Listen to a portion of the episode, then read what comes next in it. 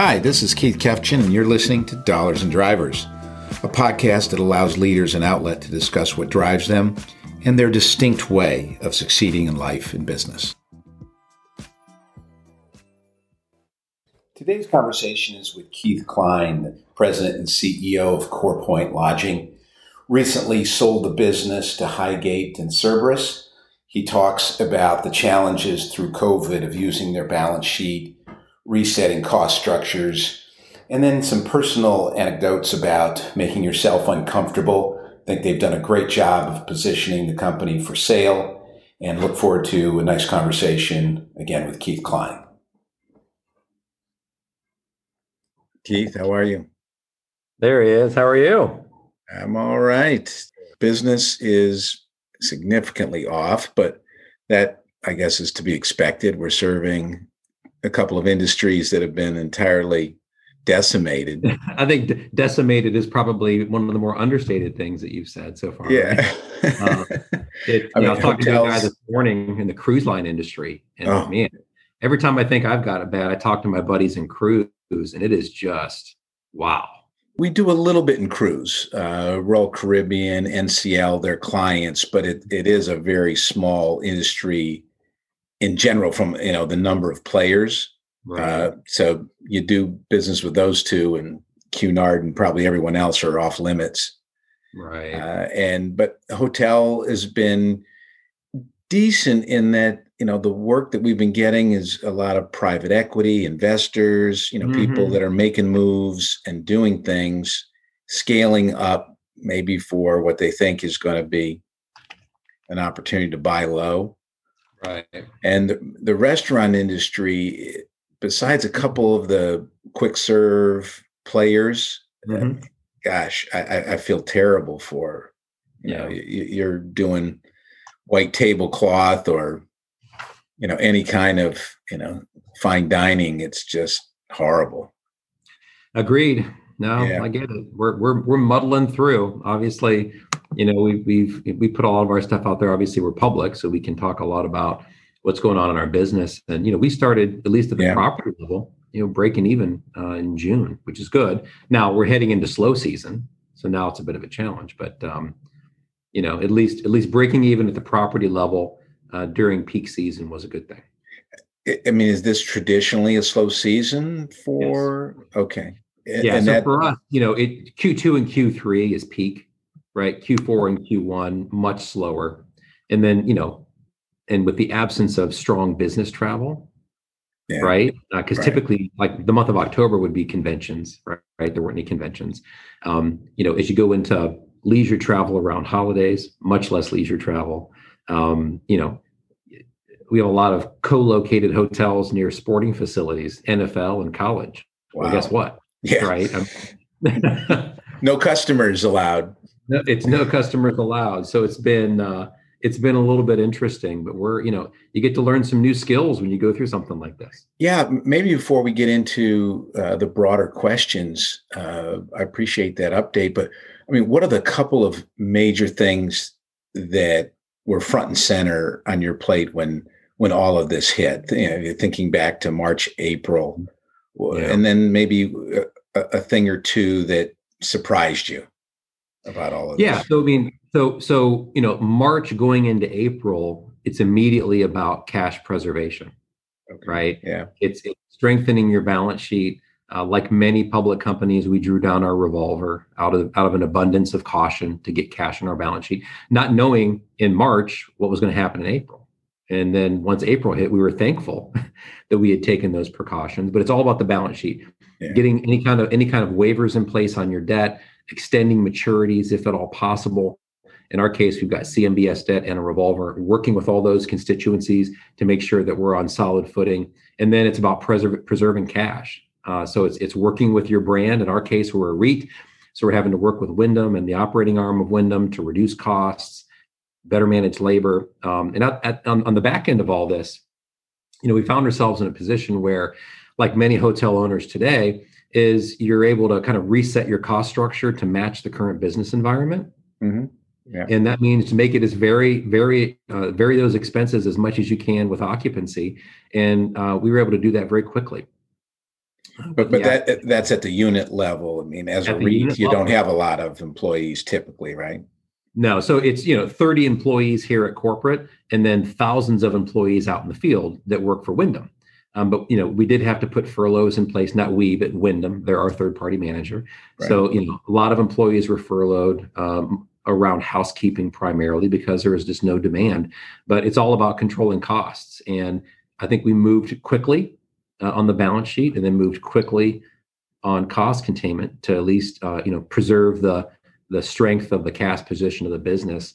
Um, so that was kind of job one uh, mm-hmm. out of the gate when this thing started you know some things that surprised me you know honestly to the good i was pleasantly surprised given the media the number of cases just the overall perception of this pandemic i was surprised how many people still traveled for leisure during the summer right if you had hotels that were co-located by interstates you were in uh, drive through or drive to destinations and like our business you know we've got a deep history with these hotels supporting general infrastructure across the country. So it's electricians, it's tradesmen, it's transportation, it's construction, guys in white trucks, kind of keeping keeping America going. They continued to move around the country this summer. Americans and, will be Americans, right? Right. They continued to move around, and uh, although it was still obviously, as as people could see in our public reporting, down versus the prior year, um, you know, we did our best to leverage the business that was there to try to fill the hotels. And I was pleasantly surprised at the activity around leisure travel this summer. What do you think, as a public company, what do you think's driving uh, the public markets? I mean, if you would have asked me again in late March, early April, that we would have bounced back to 30,000 on the New York Stock Exchange, I would have said, you know, you're you're smoking. But what's your perception of what's driving interest in the public markets right now. Well, it certainly isn't earnings, right? Uh, exactly. I mean, so it's not earnings. Uh, I, I, think I think early on the level of activity and buying was obviously you know people cutting their losses and taking task positions, as well as people finding attractive entry points into the mm-hmm. market. If I look at it now, there are certain verticals that I, I want to say are relatively unaffected by what's happening. I talked to friends of mine in other industries and you know they talk about beating their 19 numbers yeah. in 2020 because they just happen to be in that sweet spot. You know let's say that you're in a public storage business. Guess what? People are still storing stuff right? I mean and they're paying. and they're paying right, right so yeah. um you know or you're in a in a in a consumer products company um you know let's say you sell peanut butter and jelly. Well guess what? There's a bunch of guys like you and me that for much of the year we're at home uh eating peanut butter and jelly sandwiches because we were in the house right yeah so, Fair enough. So, yeah, so, it's, so it's interesting. Those continue to move. Um, certainly in the real estate sector and hotels specifically, you know, there's just so much caution, right, around how long the recovery curve could be that you're going to see, you know, valuations likely be suppressed for some period of time. And you know, you could have anybody uh, on here talking about public market valuations and comparisons to NAV, and it's it's pretty clear that there's a lot of very attractive uh, pricing out there in the market today but certainly well above where the low was. Yeah. I mean, the shock the system took early on was uh, was impressive. Yeah, I have a client in Penn National. We had placed their CFO just mm-hmm. before this it all happened, and I, I, I, think that they paid us, and they were like, "Ooh, can we can we have that check back?" You know, yeah, but but but since then, I mean, they've been up eight hundred percent. It's amazing. And and you go, well, wait a minute most of their bricks and mortar were closed. They obviously did did a deal uh, with Barstool, uh, so they're right. doing a, a, lot of online. And it seems like a lot of young retail investors seem to be intrigued by what they're doing. So uh, again, you're right. It, it, seems to be either haves and and some have-nots. But let, us jump to some of my intended questions. You know, the yeah. podcast is is dollars and drivers. It's about success and leadership and what's driving you and, and your company. And, you know, if, if you could think back, I mean, what are those driving factors that you think made you personally a success and what's driving your business today and its success? Yeah, it's interesting. You know, uh, as with many things in life, uh, I believe the people that you surround yourself with can really have a profound impact on on who you become. And honestly, I was very fortunate to have you know, you know everything from extremely supportive parents and mentors in my personal and professional life, and, and had a lot of people that encouraged me to, to not be afraid to get outside of my comfort zone. I mean, I guess that's a long way of describing a scenario early on where I just kept pushing myself to grow and learn, uh, mm-hmm. always making myself uncomfortable. And um, having a, a, safe place to test out some of these skills when I was younger, I certainly wasn't afraid of, of change. So as I look at my kind of my personal and professional motivation and success. I think a lot of it was I, I, grew up and surrounded myself with the right kind of people so that when an opportunity came my way, um, I could take action and feel confident uh, taking action on an opportunity when it was presented. So as I think about that personal maturation, right, early in my career, like a lot of us, I, I spent a lot of my time focusing on getting the right kind of tools in my toolkit so I could continue to advance in the corporate environment. Eventually, it became about you know leadership and, and trying to pay it forward in some sense. And honestly today as i look at the personal side of the question you know my motivation today is about trying to make a lasting impact on something right? Um, build something that can have some sustainability you know long after i'm gone. So as I, as I think about how i've kind of parlayed that into you know my business right? Obviously you know running a REIT today is very different than running the c corp that i ran at la quinta um, but sure. a lot of the principles certainly exist. As I look at the business today, you know, we're driven by metrics and we're driven by things like creating shareholder value. But I, I strongly believe that, you know, the way that you put yourself in a position to drive that kind of value is is trying to build the right kind of environment right just like just like growing up and being surrounded by a lot of great people that help make you who you are for me success in business is once again being surrounded by a lot of great people uh, mm-hmm. driving a, a, culture and an operating environment based on trust. And you know, it's interesting. You know, years ago, I read you know Pat Lencioni's book, "The Five Dysfunctions of a Team," right, which talks about how trust ultimately sure. drives results. And I'm, I'm bought in. So I, I've always tried to display some of the things from that book in my organizations about building an open environment, right, where people are, are free to share ideas. You know, no fear of conflict, and you know that kind of an environment gets the best ideas on the table getting the best ideas generally drives alignment because people are sharing their thoughts alignment drives accountability and accountability you know should drive results in an organization yeah think i mean people don't know this about you but i do because we've mm-hmm. chatted over the years you're not a quote unquote hotelier or a hotel person right. you've come right. from other environments you were even potentially a professional musician a lot more hair back then. Yeah, right. right. Uh, the mullet of of uh, the '80s. Do you think that that has brought you a different perspective than people who've grown up in our industry, or is it, you know, a, a net, you know, zero?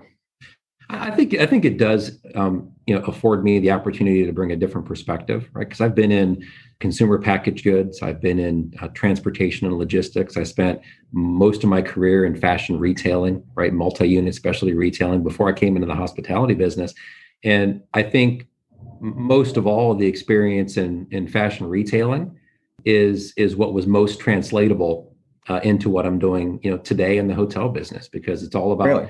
curating an experience and building customer loyalty and giving people you know a reason to come into your facility like in the fashion business life was all about trying to curate the right kind of assortment and create the right kind of emotional connection to a brand so i could force you right. to go buy something you didn't even want or need maybe you didn't know you needed it here here it's about building an affinity for for an experience in a, in a lodging organization and a lot of those things are are transferable but still different right? And I noticed that right. when I first came into the industry that, you know, I thought about the customer just a little bit different um, than we had been thinking about it. Um, but all the concepts transferred, I think, pretty smoothly. Do you believe that in a playbook? We've been talking to uh, to people throughout these meetings. Mm-hmm. Dr. Jim and I are writing a second book mm-hmm. called The Way rather than your why and your mission statement. I think all of that we discussed in the first book, but now it's down in the trenches. It seems like the, the great organizations, sports teams have mm-hmm. a real playbook. Uh, think about the Patriots, you know, they call it the Patriot way. They don't, but other people do. Is, is there a, a La Quinta way? Is there a Keith Klein way of doing business? Well, you know, it's interesting. So obviously, you know, when I joined La Quinta many years ago before the sale to Wyndham, I mean, there absolutely was a La Quinta way of doing business. It was built around delivering that those expectations directly to your, your customer to deliver on the experience that they're looking for. At La Quinta, it was all about listening to the customer and understanding what motivates them to put you in the consideration set and this may or may not be true today because obviously La Quinta is part of a larger portfolio of brands that has a lot of different people staying in the hotels now, which is great. Right, the cross pollination part is wonderful. Um, but when we were, you know, little old kind of mighty La Quinta, it was our customers wanted three things. They wanted to be assured that they made the right decision when they pulled in. So things like the parking lot, the exterior, the landscape, and the lighting was all important, and and assure that they made the right decision. Right, so that front desk experience is really mm-hmm. important. They wanted to be settled into their room, so it affected how we marketed in the room, making it the room the guest space, not our space or not our tool to, to market and advertise. Nothing on the bed, uh, no no papers to move out of the way. But most of all, you know, guests told us they were optimistic, and that feeling of optimism drove the overall marketing campaign and the tagline "Wake up on the bright side." So the brand tried to hmm. own the notion of optimism. So you know that was the La Quinta way. But how I would parlay that into maybe how I view business I've always thought that it's been critically important to understand what drives the economic model.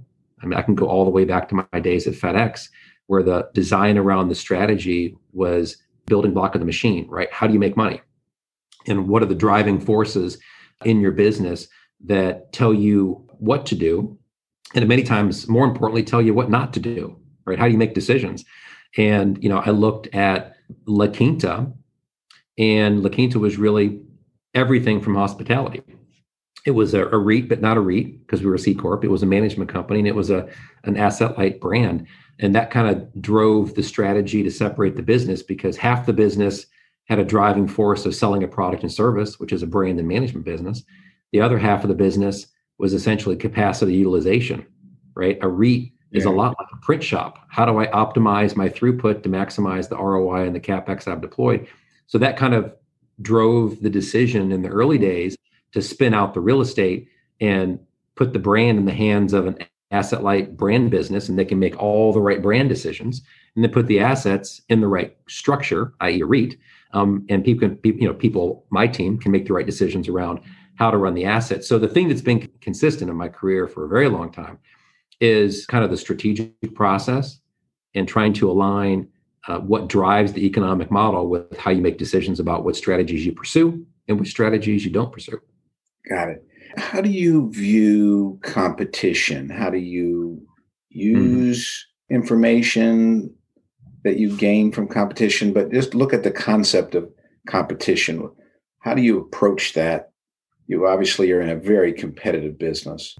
Yeah, I embrace it because I think a highly competitive environment ultimately will drive evolution and change in an industry because you get all the right minds thinking about what's that next evolution of the guest experience or hotel prototype or guest amenity or technology that can be employed out there.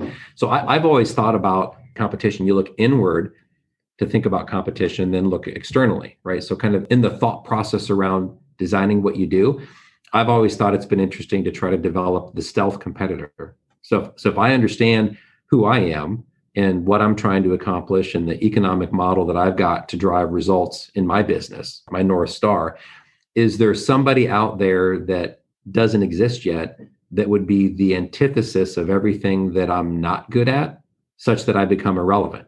And it's interesting in the hotel business.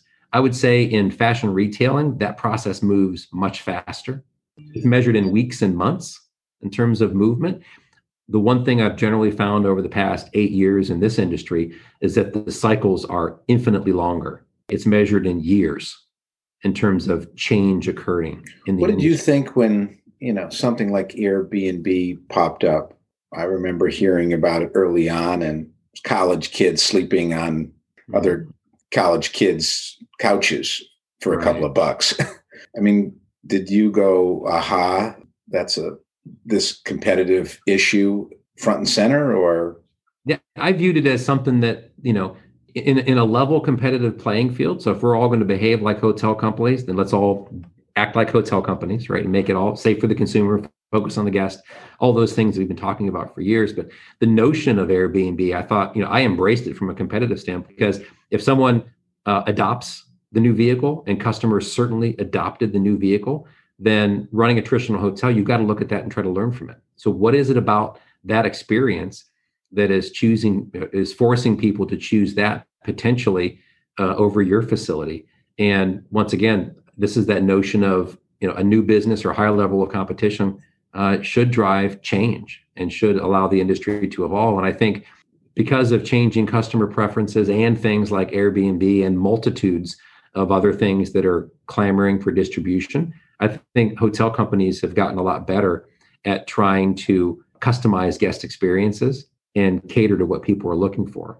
It's interesting as I look at my hotels and people would ask me all the time, do you feel like Airbnb is a threat to you? And here's always been my view. In, in the select service market where I'm not I'm not offering a kitchen or any kind of cooking facility and the vast majority of Airbnb stayers in some sense are looking for access to things like that. So I might not even be in the consideration set as a competitor. But certainly, as I look at a compression event, let's take South by Southwest, um, if and when it ever happens again in Austin, Texas, right? Um, I view it this way the city will still sell out, but because of things like Airbnb, it'll sell out at just a net lower rate because there's just a little more supply in the market. But I think from any competitor, you can always learn. Got it. You're CEO of a publicly traded company. There's probably for a decade now CEO pay, and there's been a lot of hubbub, pay mm-hmm. ratios now, and Dodd Frank. What are your general feelings about executive pay in the public markets? One, and, and two, how do you put a dollar value on the contribution of people that work for you? And as I look at compensation structures, obviously in the public market, it's a, it's a pretty prescribed process, right? You've got compensation consultants that work for the board of directors for the comp committee that come in and they take a look at you, your peers, your company, the size and complexity of your organization, the market cap, the enterprise value, the industry that you compete in. And that kind of puts a, a sandbox around um, not only the aggregate amount of compensation you should receive, but but how it's structured and how it's incented. And obviously, being a named officer in a public company, your compensation structure is going to be highly, highly aligned towards the creation of shareholder value. And, and it should be aligned that way. A big chunk of it should be variable and a big chunk of mine has always been variable. And you know being aligned with shareholder value creation is a powerful motivation right? When they win you win. And mm-hmm. having that alignment in the c suite is important. So i think at the neo level there's a prescribed process to get it right and to monitor it. As you look at you know the rest of the organization you know my belief has always been that the closer somebody is in an organization to driving value the more aligned with that value creation they should be. So, once again, look at similar positions across the industry, look at people's background um, across the industry. But then, more importantly, if they're if they're kind of close to the economic model, then a larger percentage of that person's compensation should be tied to driving value and tied to what shareholders receive. What, if anything, is is is COVID's impact on those kind of metric driven yeah. incentive programs. I know a yeah. lot of our clients are wrestling with what do we do? People probably have been working even harder this year. Right. And maybe the results have obviously deteriorated. Yeah, don't match that. Sure. So yeah. what have you been thinking about relative well, to know, that, issue? That, that question is is is right on point. Right. If you think when this pandemic hit, it was generally aligned with most December 31st fiscal year end filers creating their comp plans for the next year. And you can see in a lot of the public filings, people wrote in specific language around COVID 19 and pandemic disruption to give uh, compensation committees some flexibility.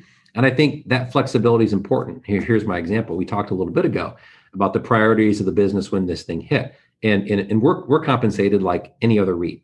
It's about generating bottom line results. It's about total shareholder return, or not total, but relative relative shareholder return. And the duties of my team immediately shifted towards cash preservation of the balance sheet. That's not in the compensation plan, right? That's not that's not one of the things we're bonusing on. So I think I think the conversation that's happening in boardrooms across the country right now is how do we use some of that flexibility that's built in to try to align compensation with effort, you know, even if people are doing things that didn't exactly equate to the bonus metrics, but they certainly helped to um, I don't want to say save the company, but protect the balance sheet and make sure the company navigated through this in an effective way. Now, my business, obviously, those are conversations for our compensation committee, but I, I wouldn't be surprised if many companies across the country right now um, that these types of conversations aren't happening to make sure that, that those people that need recognized, you find a way to recognize them.